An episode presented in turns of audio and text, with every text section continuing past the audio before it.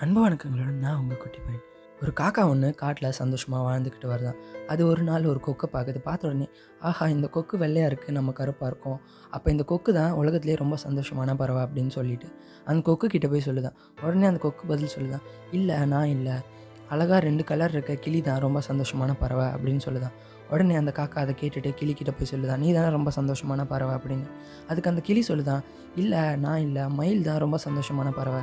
ஏன்னா அதுக்கு நிறைய கலர் இருக்குது அப்படின்னு சொல்லி சொல்லுதான்.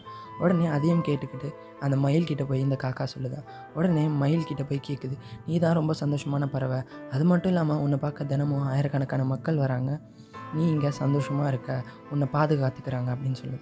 உடனே அதுக்கு அந்த மயில் சொல்லுதான் ஆமாம் நான் சந்தோஷமாக தான் இருக்கேன். என்னை பார்க்க தினமும் ஆயிரக்கணக்கான மக்கள் வராங்க. ஆனால் நான் இந்த கூட்டுக்குள்ளேயே அடைஞ்சு கிடக்கேன்.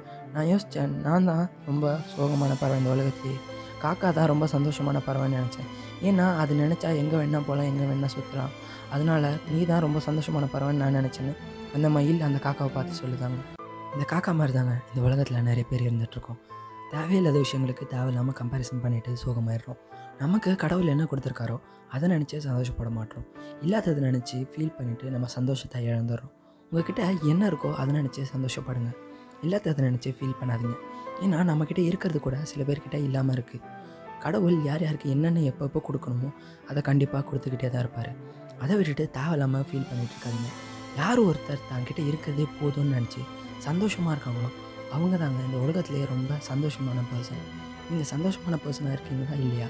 ஸ்டேடியோண்டாக இருங்க. குட்டி பண்டிகையில் இன்னும் இது போல் நிறைய ஆடியோஸ் வந்துட்டுருக்கு டடா பாய்